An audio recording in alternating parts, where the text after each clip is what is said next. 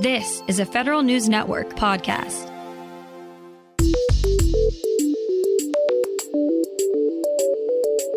Coming up on today's Federal Newscast, Thrift Savings Plan participants can now manage their installment payments in My Account.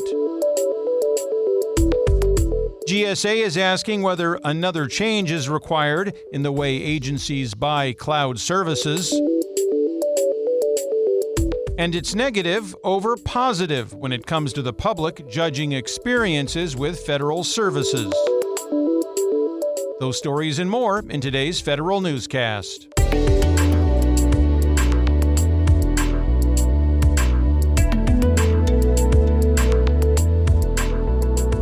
It's Tuesday, August 1st, 2023.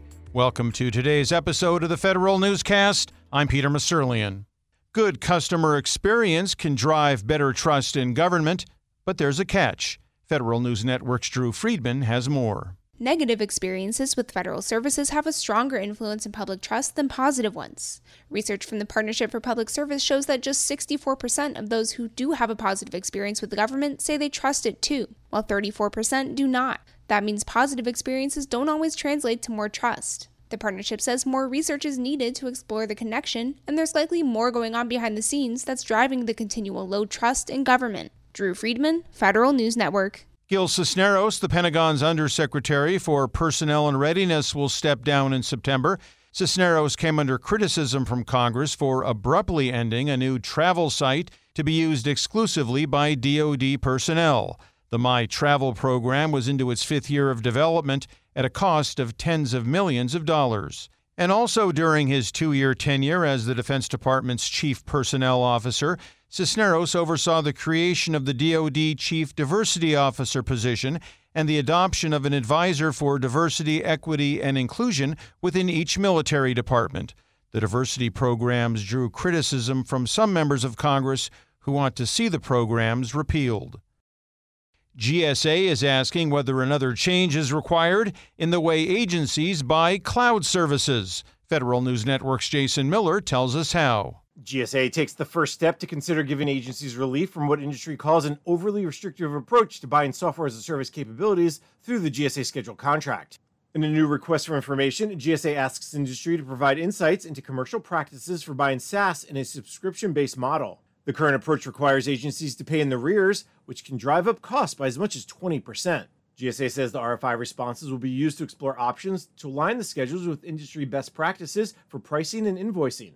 Responses to the RFI are due by August 23rd. Jason Miller, Federal News Network. The White House lays out its big cyber workforce goals. Federal News Network's Justin Doubleday reports. The White House wants agencies to lead the nation in using skills based hiring for cybersecurity positions. That's just one part of the new National Cyber Workforce and Education Strategy released yesterday. The Office of Personnel Management is taking steps to revise work roles across cyber, artificial intelligence, and data positions to use skills based assessments rather than just relying on degrees and certificates. Under the new strategy, White House officials will also consider the establishment of a new Federal Cyber Workforce Development Institute to provide standardized cyber training across government. Justin Doubleday, Federal News Network. The Postal Service faces a slew of questions from lawmakers over some of its recent changes. Federal News Network's Jory Heckman has more. Congressman Jared Huffman and Congresswoman Melanie Stansbury are asking USPS and its regulator to explain why post offices in their districts are suddenly charging much higher rates for P.O. boxes.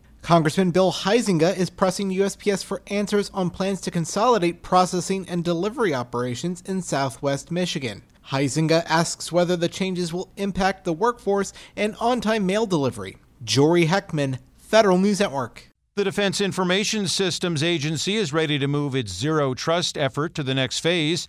DISA awarded an Other Transaction Authority production contract to Booz Allen Hamilton to expand the Thunderdome program.